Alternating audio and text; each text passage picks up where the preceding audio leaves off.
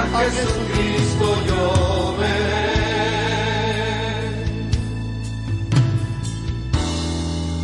Por las llagas de... Sí, sintonizas a Fuego Cruzado.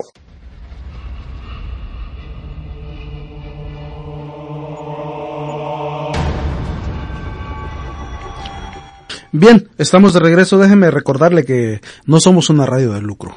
Somos una radio para crear conciencia a cada ser humano. Para eso estamos.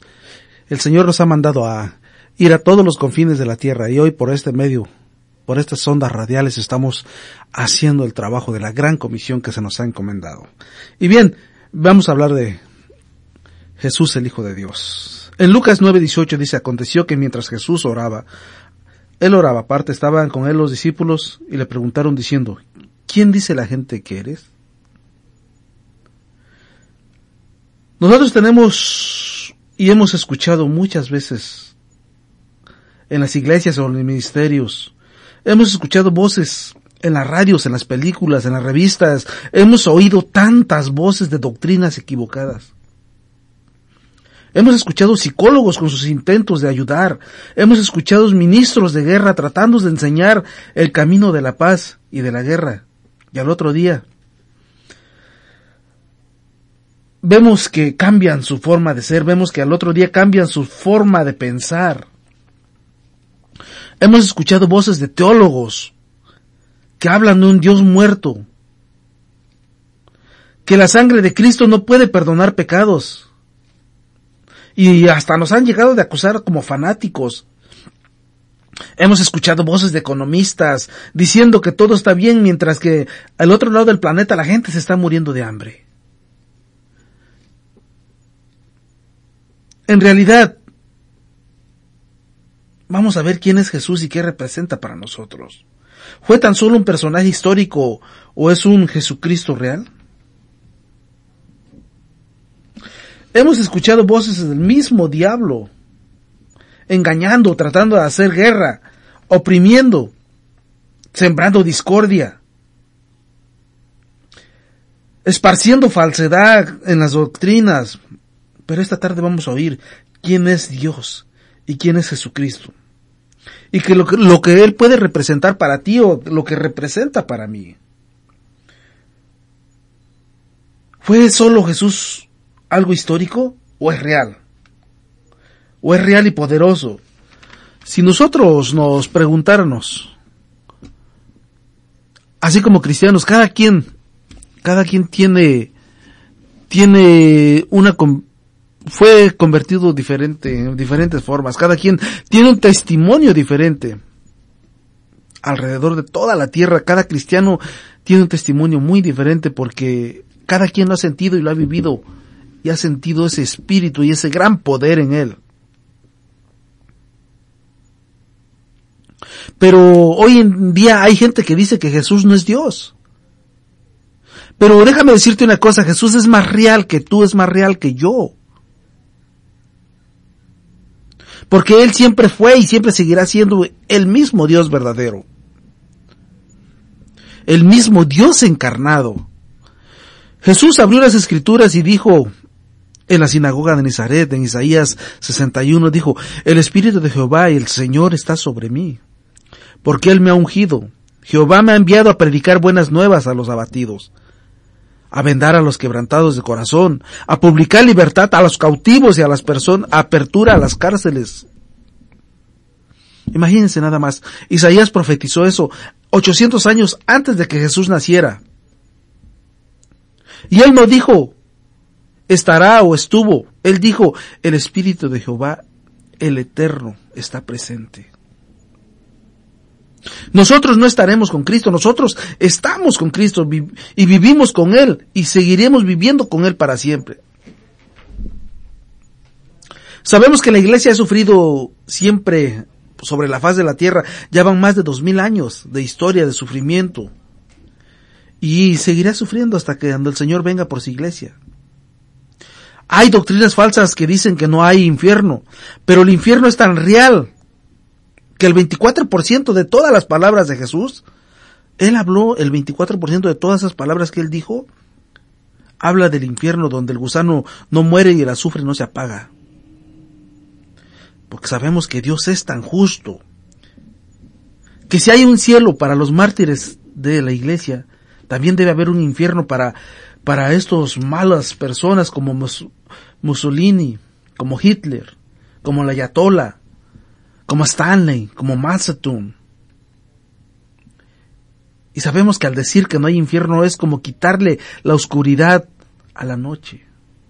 Es como quitar la luz de un farol y dejar que todos los barcos se vayan a la deriva. El infierno es real, que Dios creó el infierno no lo creó para el hombre. Dios creó el infierno para el diablo y sus ángeles. El hombre va al infierno por su propia decisión, por su libre y espontánea voluntad, por su libre y espontáneo albedrío, por rechazar la doctrina de Cristo. Todas las apariciones de supuestas vírgenes, todas esas apariciones que se dicen que se dan en las tortillas, en los comales, en las paredes, en todas partes, son mentira.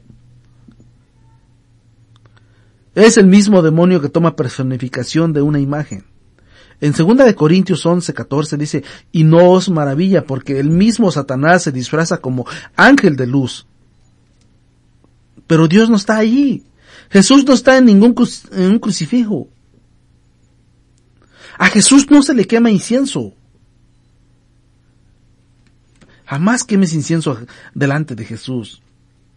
Él no es un Dios muerto, Él es un Dios vivo y poderoso y es único. Y es un Dios verdadero y es el verdadero Dios. Él no está muerto, Él no necesita que tú le prendas velas. Él no necesita que tú le quemes incienso. Jamás le prendas una luz porque Él es la luz verdadera. ¿Por qué vemos que nuestro México querido está como está? ¿Por qué vemos que muchas naciones o muchos países están como están? ¿Por qué vemos que hay extorsiones, matanzas, secuestros, etcétera? México es porque México sigue creyendo que Morena es la esperanza. Y la verdad, la esperanza de México no es Morena, es Cristo Jesús, nuestro Redentor. El Dios vivo es la esperanza de México. En Jeremías 10, de 3 al 5, dice: "Las costumbres de los pueblos no tienen valor alguno. Cortan un tronco de un bosque, y un artífice lo labrará con cincel. Lo adornarán con oro y plata, y lo afirmarán con clavos y martillo para que no se tambalee. Sus ídolos no pueden hablar, parecen espantapájaros en campos sembrados de melones. Tienen que ser transportados, porque no pueden caminar, no les tengan miedo.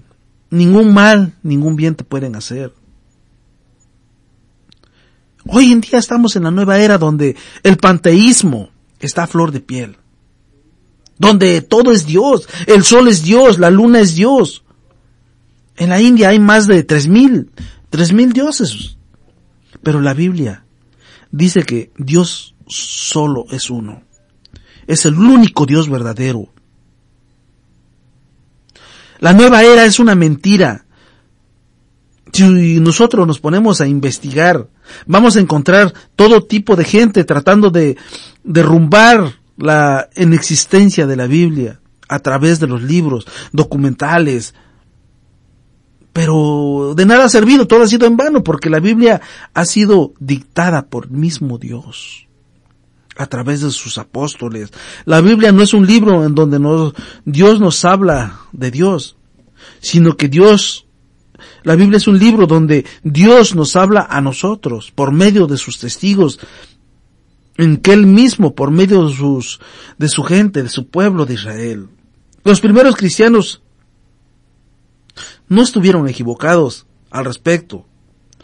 En diferentes ocasiones, bajo diferentes formas, Dios habló a nuestros padres por medio de sus profetas, pero sabemos que hoy en día Dios nos habla a nosotros por medio del Hijo, por medio de Jesús, por medio de muchas cosas, por medio de una canción.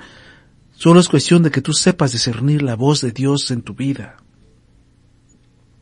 En Hebreos 1:1 dice: "Dios, hablando de muchas veces, de muchas maneras, en otros tiempos, a los padres por los profetas.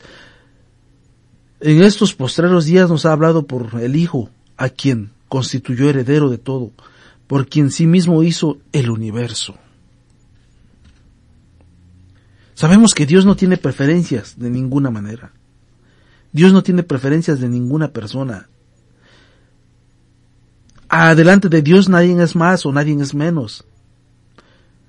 Delante de nuestro Padre todos somos iguales. Sabemos que Dios es justo y el alma que peca morirá. Dios es justo. Sabemos que el SIDA, una enfermedad que no tiene cura. La verdad no se sabe si es una enfermedad o puede ser una plaga. Una de las señales de nuestro Señor Jesucristo. Porque cuando Dios encubre la sabiduría de los médicos para no encontrar el antídoto para poder curar este mal. Los homosexuales y las lesbianas también, los heterosexuales, los que viven en promiscuidad, en la prostitución durante años, se han burlado de Dios. Y sabemos que la paga del pecado es la muerte. En Proverbios 7, del 1 al 5, dice: Hijitos míos, guardad mis razones y atesora contigo mis mandamientos. Guarda mis mandamientos y vivirás. Mi ley como la niña de tus ojos. Lígalos a tus dedos, escríbelos en la tabla de tu corazón. Di a la sabiduría que es tu hermana, y a la inteligencia llama a la parienta, para que te guarde de la mujer ajena y de extrañas que hablen de su palabra. Porque sabemos que el don de la vida es la dádiva a través de nuestro Señor Jesucristo. Durante muchos años ellos se burlaron de Dios. Y esta es la paga. Se mueren secando sus cuerpos. Se mueren secándose, porque esta enfermedad se secan los cuerpos y no existe antídoto que pueda combatirlo. En Proverbios 7:27 dice: camino al Seol es su casa que conduce a la recámara de la muerte. Sabemos que Jesús fue el único hombre capaz de decirle al mundo entero: yo soy la verdad y la vida. Mahoma, a fin de sus días, dijo: ¿qué es la verdad? Buda, antes de morir, dijo también: no he encontrado la verdad. Shakespeare dijo: ¿dónde está la verdad? Y la buscaré. Jesucristo dijo: yo soy la verdad absoluta. ¿Quién es Jesucristo en realidad? ¿Jesucristo es el Dios verdadero? Claro que sí, porque por Él somos salvos. No por fe, no por obras, para que nadie se jacte o se gloríe. Nosotros sabemos y creemos que Napoleón, Alejandro Magno existieron.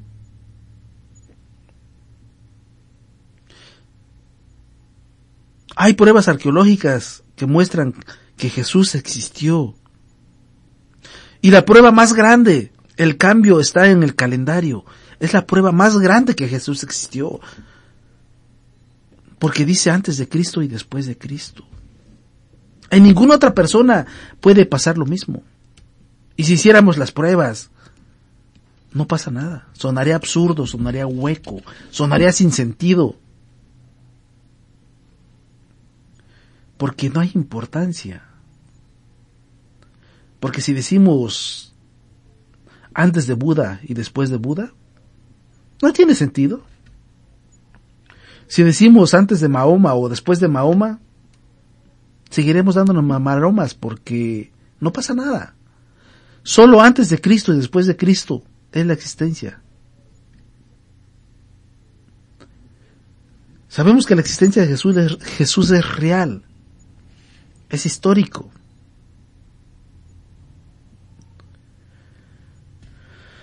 Sabemos que los astrólogos dicen que el universo es infinito. Los teólogos dicen que es finito. ¿A quién le interesa? Lo más importante en nuestras vidas es saber si nuestro nombre está escrito en el libro de la vida. Eso es lo más importante. A nadie le interesa si el universo es finito o no.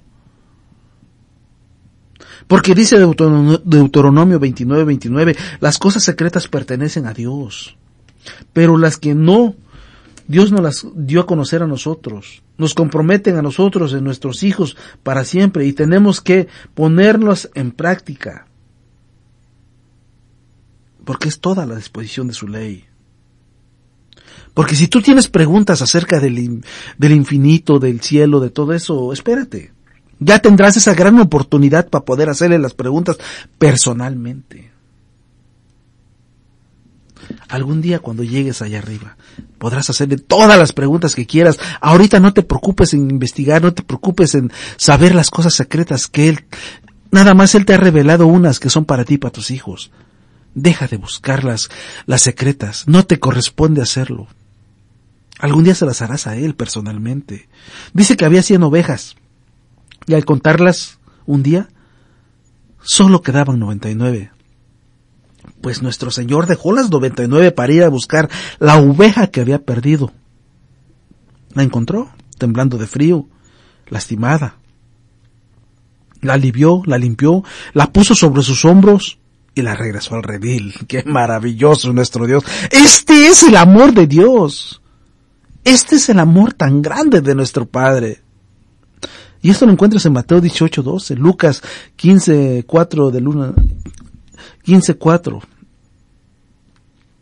Este es el amor de nuestro. Es un amor infinito, un amor verdadero, es un amor que salva. Lo mismo pasó con el ladrón del Calvario. Señor, acuérdate de mí cuando estés en tu reino. En verdad te digo que hoy estarás conmigo en el paraíso. Le dijo, en verdad te digo. Así decían los profetas. Así le decían a Jehová Dios.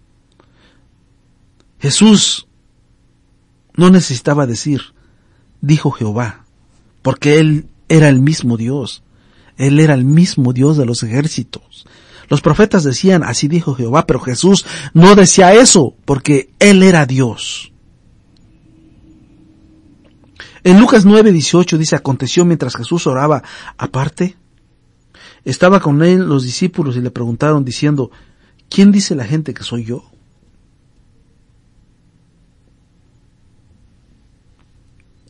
¿Qué es Jesucristo para usted? ¿Usted qué contestaría si le preguntara qué es Jesucristo para usted? Porque para mí es mi Dios. Jesús jamás se preocupó por venir a demostrar quién era Él. Él no se preocupó por demostrarlo. Él vino a enseñar quién era Él a través de sus milagros, a través de sus palabras. La Biblia habla en realidad sobre el Espíritu de Cristo. Y aquellos que lo tienen son de Él. Los que no tienen no son de Él. Es tan simple.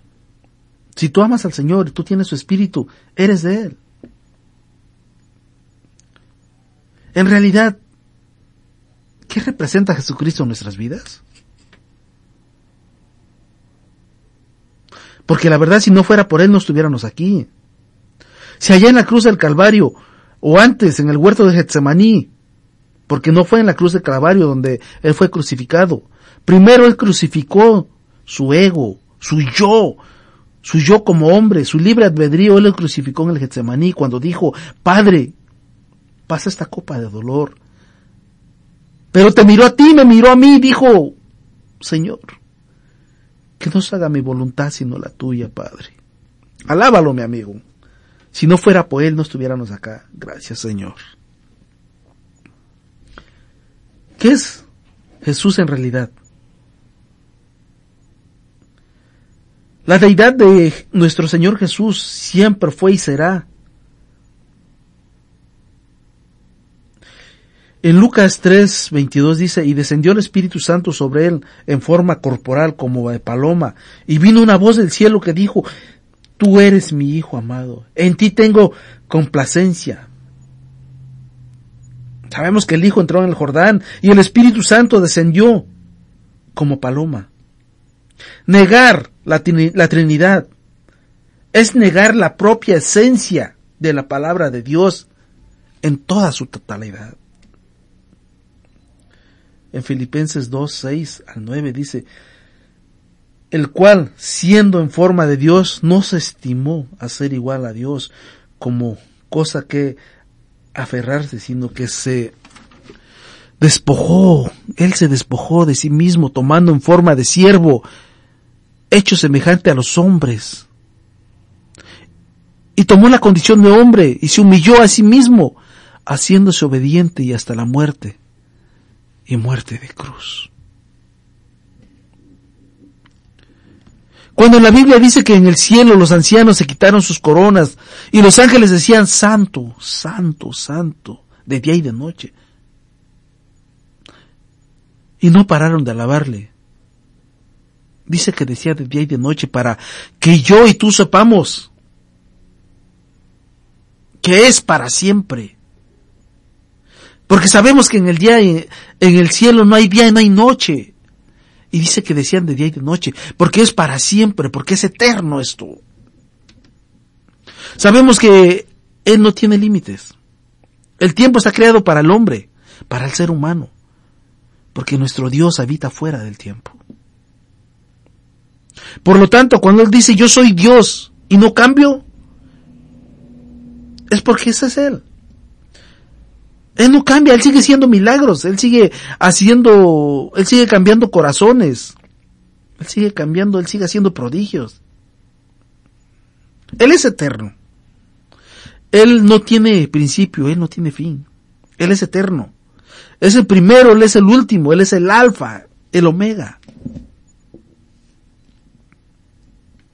Los teólogos dicen que Dios creó al hombre para estar en comunión con Dios. Es parte de verdad. Y no. Porque Dios creó al hombre para demostrarle a Satanás que el hombre puede alabarlo por su libre y espontánea voluntad. Sabemos que Dios no tiene necesidad del hombre. Dios no tiene nada de necesidad de nadie. Dios es absoluto, es autosuficiente. Usted y yo necesitamos todo, Él no necesita nada. En Job 38:6 dice: ¿sobre qué está fundada su base? ¿O quién puso piedra angular cuando alababan todas las estrellas del alba? Imagínese, ¿usted cree que Dios tiene necesidad que usted y yo le alabemos? Si todas las estrellas del alba le alababan a Él, ¿cuántas estrellas son? Son millones de trillones de estrellas. En Isaías 6, de 2 al 3 dice: y por encima de Él había serafines, cada uno tenía 6 alas, con 2 cubrían su rostro y las 2 cubrían sus pies, y con las 2 volaban. Y uno al otro daban voces diciendo: santo, santo, Jehová de los ejércitos, de la tierra está llena de tu gloria. En el cielo todo lo que hay en el cielo alaban a nuestro Padre. Pero Él quiso demostrarle a Satanás que Él puede destruir fácil el poder de Satanás. Él puede, con la presencia del hombre, Él puede destruir el poder. Porque el hombre es capaz de alabar al Señor por su libre y espontánea voluntad.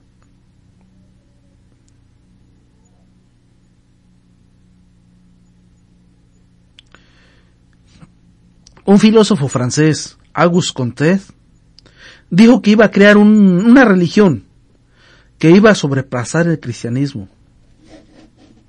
Esto lo dijo un día que estaba platicando con un amigo de él, pero este amigo era cristiano. Y su amigo le dijo: oye, ¿de veras? ¿Crees que tú puedes hacer una religión que sobrepase al cristianismo? Y le dijo: ¿cómo se va a llamar? ¿Cómo se va a llamar esa religión que tú vas a hacer y sobrepase al cristianismo? Y dijo: se va a llamar positivismo. Muy orgulloso el hombre. Y digo, ¿y será tan sencilla como la tabla del 1? Esto sucedió en los años 1830. Y no hay predicadores que hoy en día quien le estén predicando.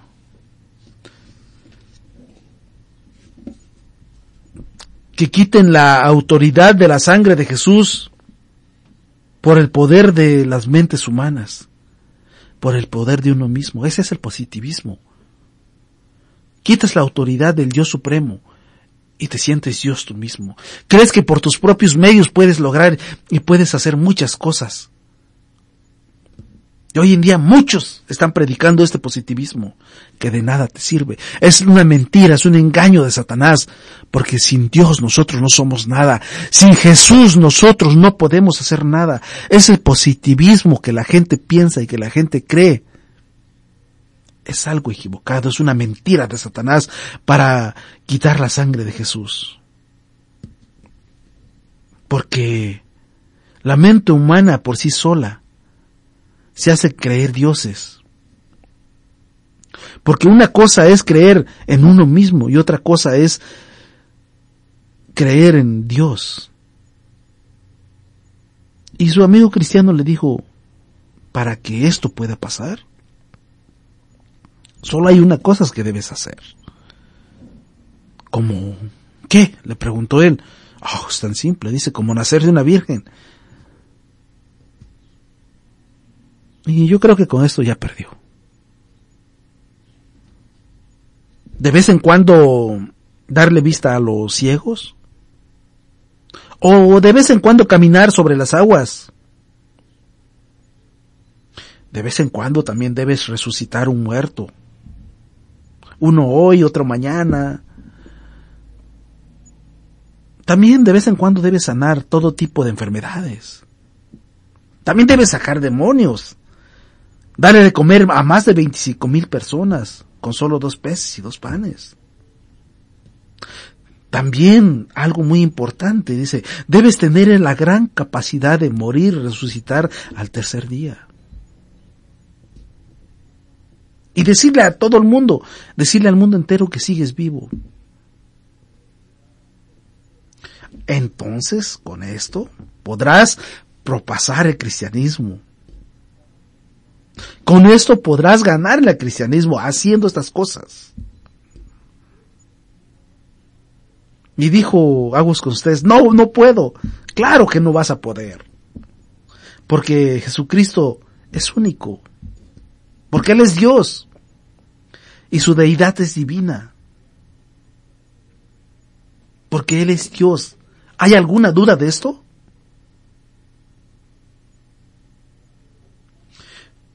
Si nosotros nos ponemos a ver y nos ponemos a escudriñar las Escrituras, vamos a encontrar cómo lo describieron sus apóstoles. Mateo lo describe como Jesús el Rey. Marcos, como Jesús siervo. Lucas, como Jesús el Hijo del Hombre. Juan lo describe como el Hijo de Dios. Pablo, como Dios, como hombre y Salvador. El que redime y el de la victoria. En Apocalipsis, lo pone como el primero y el último, el Alfa y el Omega. ¿Alguna duda?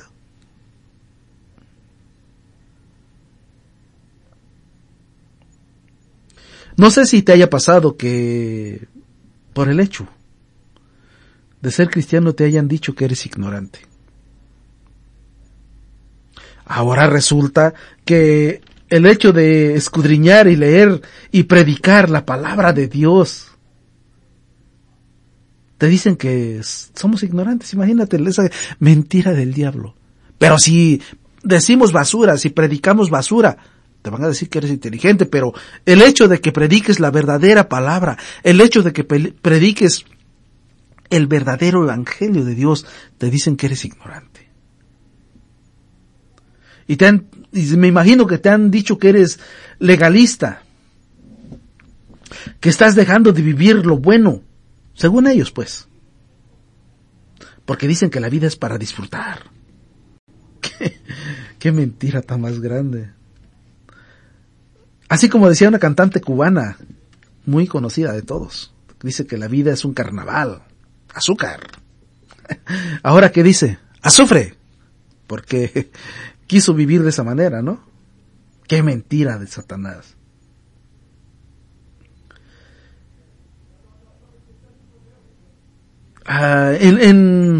Hubo muchos hombres y mujeres inteligentes que leyeron las Escrituras y quedaron impresionados con la palabra de Dios. Por ejemplo, tenemos un personaje, George Washington, más conocido. Dijo que era imposible gobernar este país sin Dios y sin la Biblia. Y él no era ignorante, me imagino, ¿no? Abraham Lincoln dijo: la Biblia es el mejor regalo que Dios ha hecho al hombre. La reina Isabel, la de Inglaterra, dijo: la Biblia es la razón de la supremacía. Este libro me apartará del pecado, o el pecado me apartará de este libro. Samuel Kent, filósofo alemán, dijo: la existencia de la Biblia como un libro es mayor y benéfico, y es lo más lindo que ha experimentado la raza humana.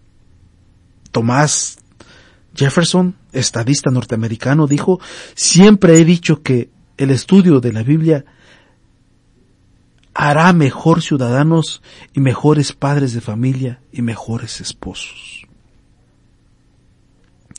Escritor francés Franz Montesquieu dijo: es el evangelio lo más precioso, dádiva que Dios ha enviado al mundo. Isaac Newton, científico inglés: no hay filosofía más sublime que la conocida por el evangelio de Jesús, el Cristo. Fedor Dostoyevsky, escritor ruso, dijo: estoy leyendo el libro de Job y me ha producido un éxtasis extraño. Dejé el libro a un lado durante unas horas porque casi sin poder contener mis lágrimas. Este libro fue uno de los primeros que se ha apoderado de mí, cuyo recuerdo no me abandonará durante el resto de mi vida. Hablando de la Biblia,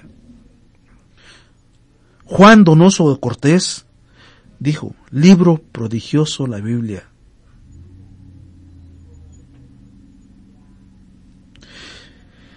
En el que el género humano comenzó a leer, ya van más de 33 siglos, y todos los días, y todas las noches, y todas las horas, no acabo su lectura. También tenemos un personaje más que se dice Erasmo, deseoso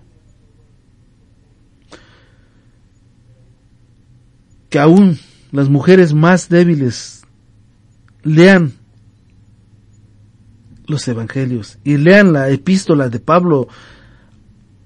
Anhelo que el labrador cante porciones de las Escrituras mientras siga arando, y que el labrador entonces, al compás de la música de sus alabanzas, y que el viajero elija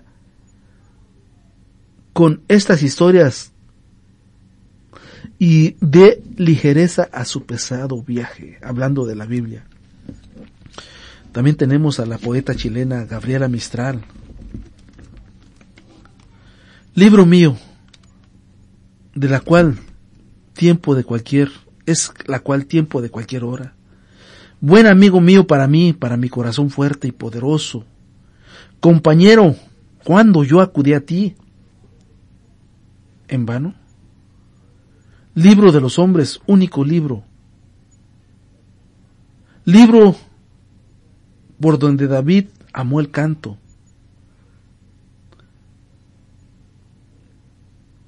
Merecedor de la amargura humana, en Eclesiastés hallé mi viejo gemido, de la vanidad y de la vida, y tan amigo mío ha llegado a ser. Es vuestro encanto. Ya no sé cuando digo mi queja o cuando repito solamente de vuestros dolores. Nunca me fatigaste como los poemas de los hombres. Siempre eres fresco, recién conocido como la hierba de julio.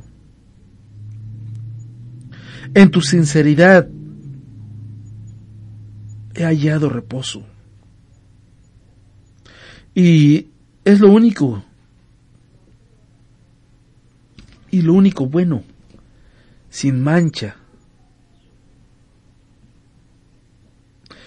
Y tu desnudez absoluta a los hipócritas, y tu pureza es diosa a los libertinos. Yo te amo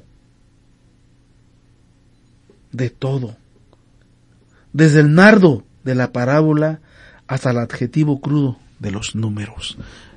Imagínense, fue gente que no fue ignorante y que tenían este concepto de este libro tan sagrado que era la Biblia. Después de haber leído de lo que pensaban estas personas, me atrevo a pensar que el cristianismo no es de ignorantes, porque ellos sabían lo que era la fe, porque la fe es por el oír por la palabra, dice Romanos 10:17.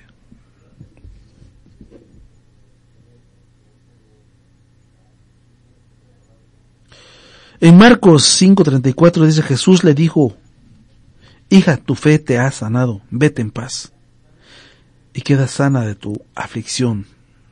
Dice la Biblia de las Américas.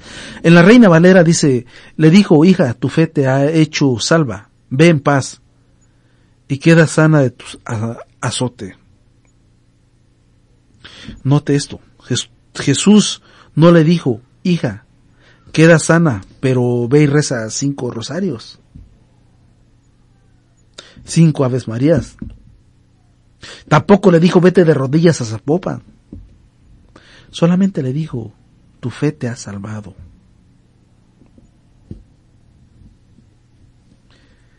Sabemos que nosotros por fe somos salvos. Así es como nos lo revela el misericordioso. Todos los atributos de Dios, todo el poder, la omnisciencia, la omnipresencia, lo omnipotente de nuestro Dios, de nuestro Dios amoroso, misericordioso.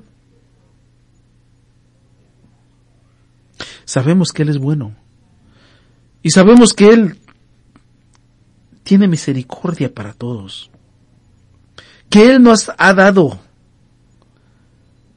el password, como se dice hoy en día, que nos ha dado la combinación o la clave, como decimos, para ganarnos el reino de Dios, para ganarnos los cielos. Jesucristo es el password, es el wifi para poder llegar al cielo.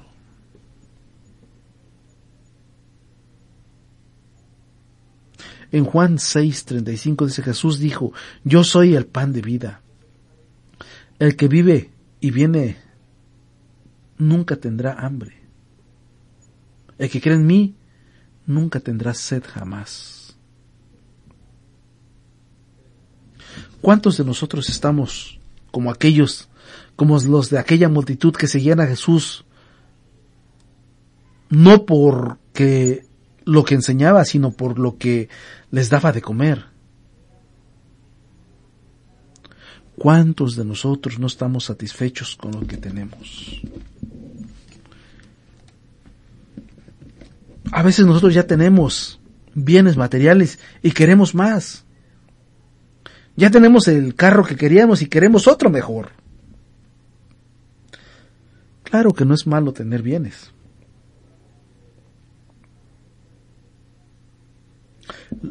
No es malo, claro, pero lo que es malo es no conocer el pan de vida. Lo que es malo no tener es un corazón constricto y humillado. Sabemos que a veces dejamos las cosas espirituales por las cosas de este mundo y vamos abandonando la vida espiritual que llevamos, nos vamos teniendo un enfriamiento por las cosas materiales.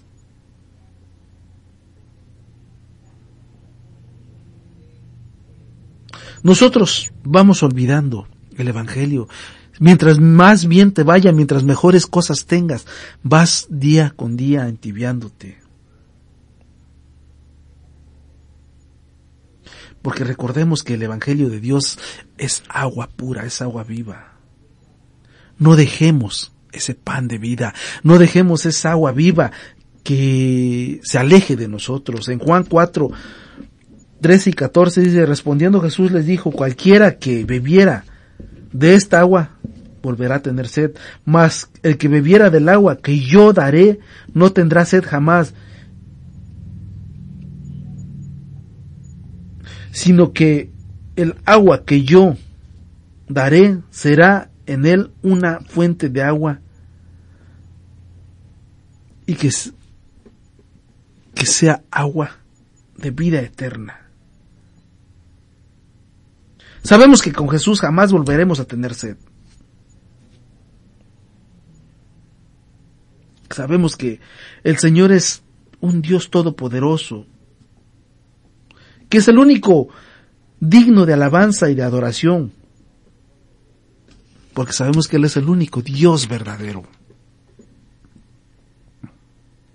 Sabemos que Él es el creador del cielo y de la tierra, de todo visible y todo lo invisible, y que algún día vendrá con gloria a juzgar a vivos y a muertos, y que su reino jamás tendrá fin. ¿Usted quiere conocer a Dios? Conozca las Escrituras. Usted jamás dirá que conoce a Dios si jamás ha leído las Escrituras. Jamás, jamás va a decir que usted conoce a Dios si no ha leído las Escrituras. Porque Él es la personificación de Dios revelada como hombre, Jesús el hombre. En Éxodo 33, 17 y 18, Jehová le dijo a Moisés, también haré que esto has dicho, porque cuanto has hallado gracia de mí,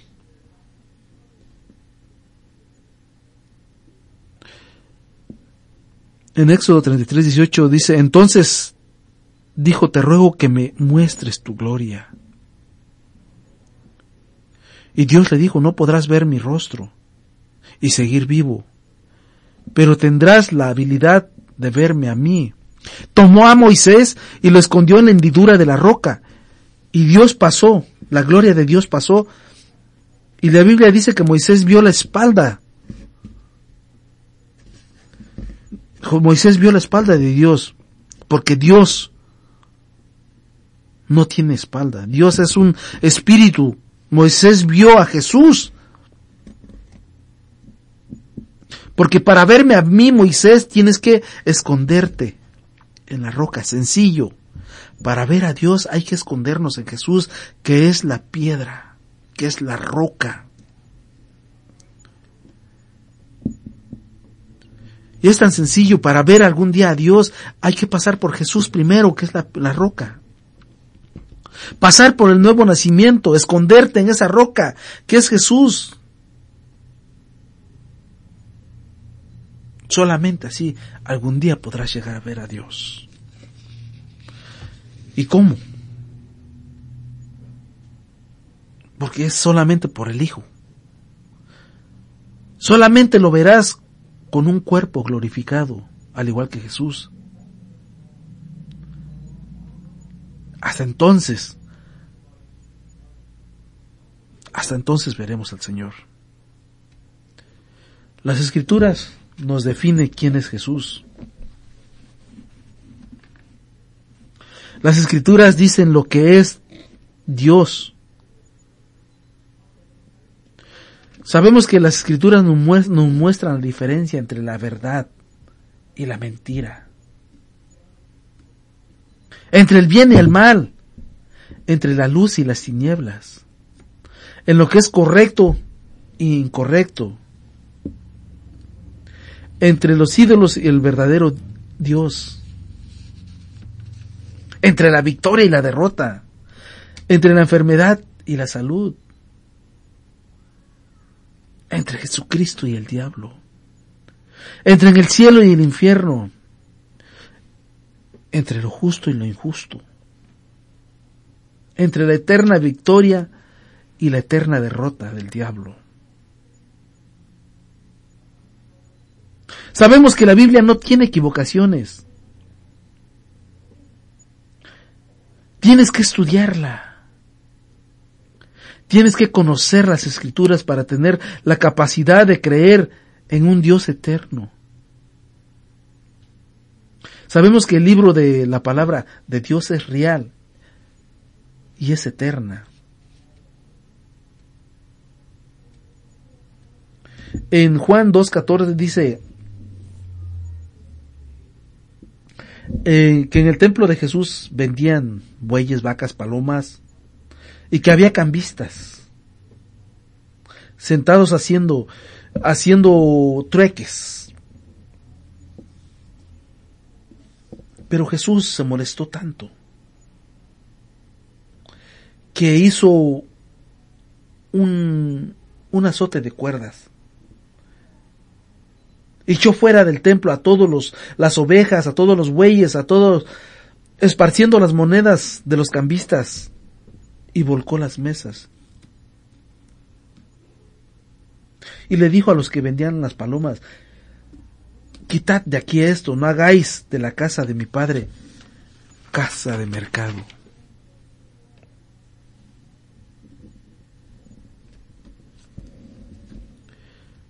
Sabemos que Jesús es el Hijo de Dios.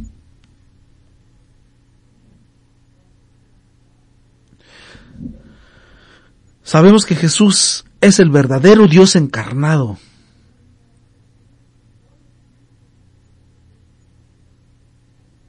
Él dijo: este es el nombre de los que Él dijo y de los que era. Él dijo de lo que Él era y lo que Él representa al Padre. Dijo: no hago las cosas o las obras por mí mismo. Las obras que yo hago testifican del que me ha enviado. Él hacía las cosas del Padre que lo había enviado. Porque dice que el que habla de sí mismo no tiene validez su testimonio, y yo hablo de aquel que a mí me envió. Y los fariseos le dijeron: pero tú eres más joven que Abraham. Jesús les dijo: antes que Abraham fuese, yo soy.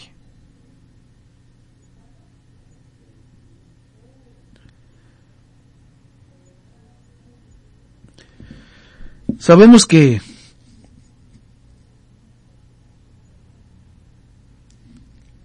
Jesús vino al mundo no para condenarlo.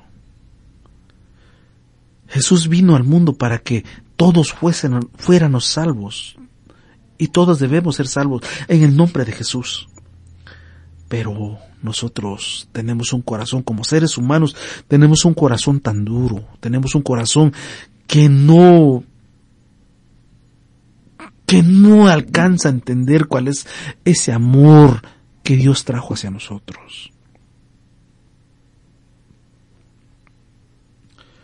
Tenemos un corazón de piedra, y pidámosles a Dios que nos los cambie por un corazón de carne. En Juan 3:13 dice: nadie subió al cielo sino el que descendió del cielo, el mismo Jesús, el Hijo del Hombre, la cual está en el cielo. La Biblia dice que Elías fue arrebatado al cielo, pero Elías no fue al tercer cielo. Él fue al paraíso. Él fue al seno de Abraham, al otro lado del infierno, Sabemos que todos sabemos esa parábola de el rico y Lázaro. En Lucas 16:22 dice: aconteció que murió el mendigo y fue llevado al seno de Abraham por los ángeles. Y murió también el rico y fue sepultado.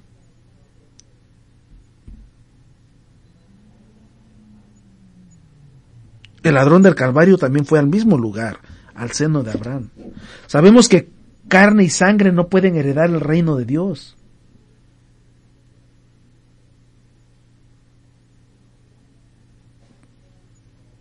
Hasta que Jesús ascendió al cielo.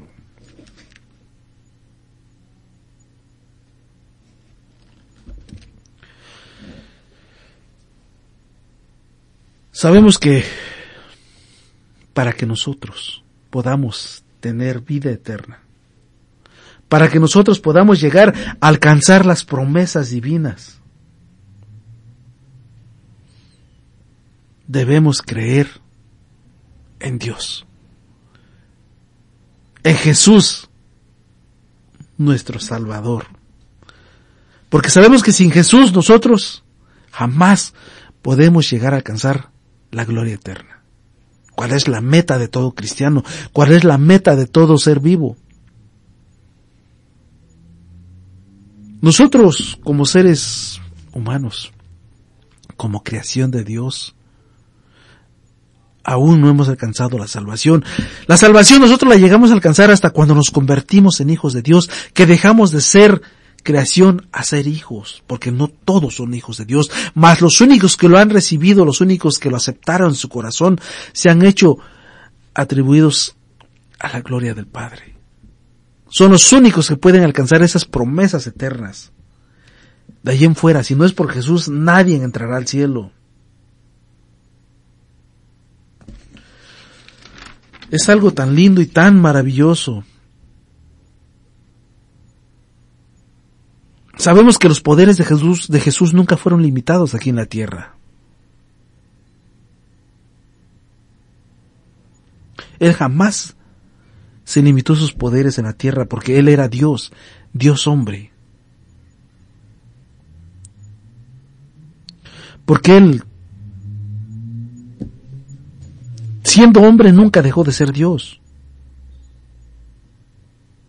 Pero fuese necesario que Él hubiera sido muerto en la cruz para redimirnos a nosotros, para que se cumpla lo que estaba escrito.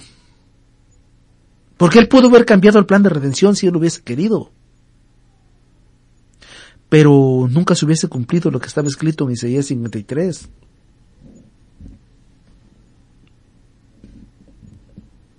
Porque sabemos que el Cristo que tú y yo servimos, mi hermano, no es el Cristo que trajeron los españoles de España, o el Cristo de Chalma, o el Cristo negro.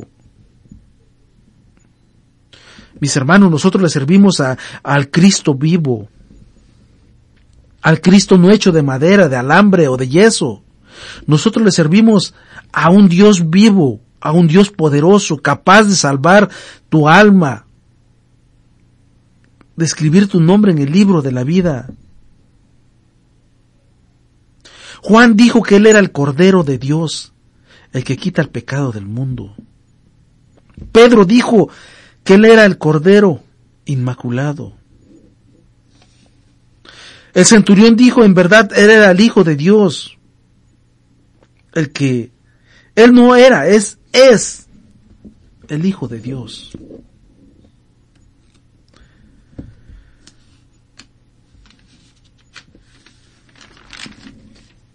Mis hermanos, el tiempo apremia y el tiempo se nos ha terminado, pero en Malaquías 3:6 dice, porque Jesucristo es el mismo ayer, hoy y siempre. Él es el principio y el fin, el alfa y el omega. El tiempo apremia, mis hermanos, y espero que hayamos meditado un poco sobre Jesús, el Hijo de Dios, que no es una leyenda, que no es un personaje histórico, que es el verdadero Dios, el Dios encarnado, que te ha venido a redimir, que te ha venido a juzgar, que te ha venido a sacar de esa miseria para que tengas vida eterna y lleves una vida gloriosa en el nombre de Jesús. Que Dios te bendiga. El programa A Fuego Cruzado y su conductor Mario Rueda agradece a cada uno de los radioescucha por sintonizar A Fuego Cruzado por Radio Ebenezer, Santa Rosa, CA.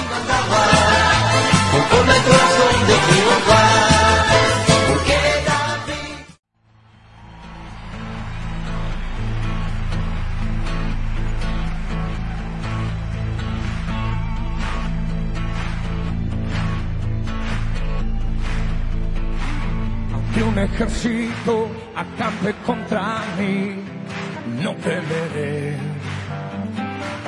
Aunque haya guerra hoy alrededor de mí, en ti confiaré. No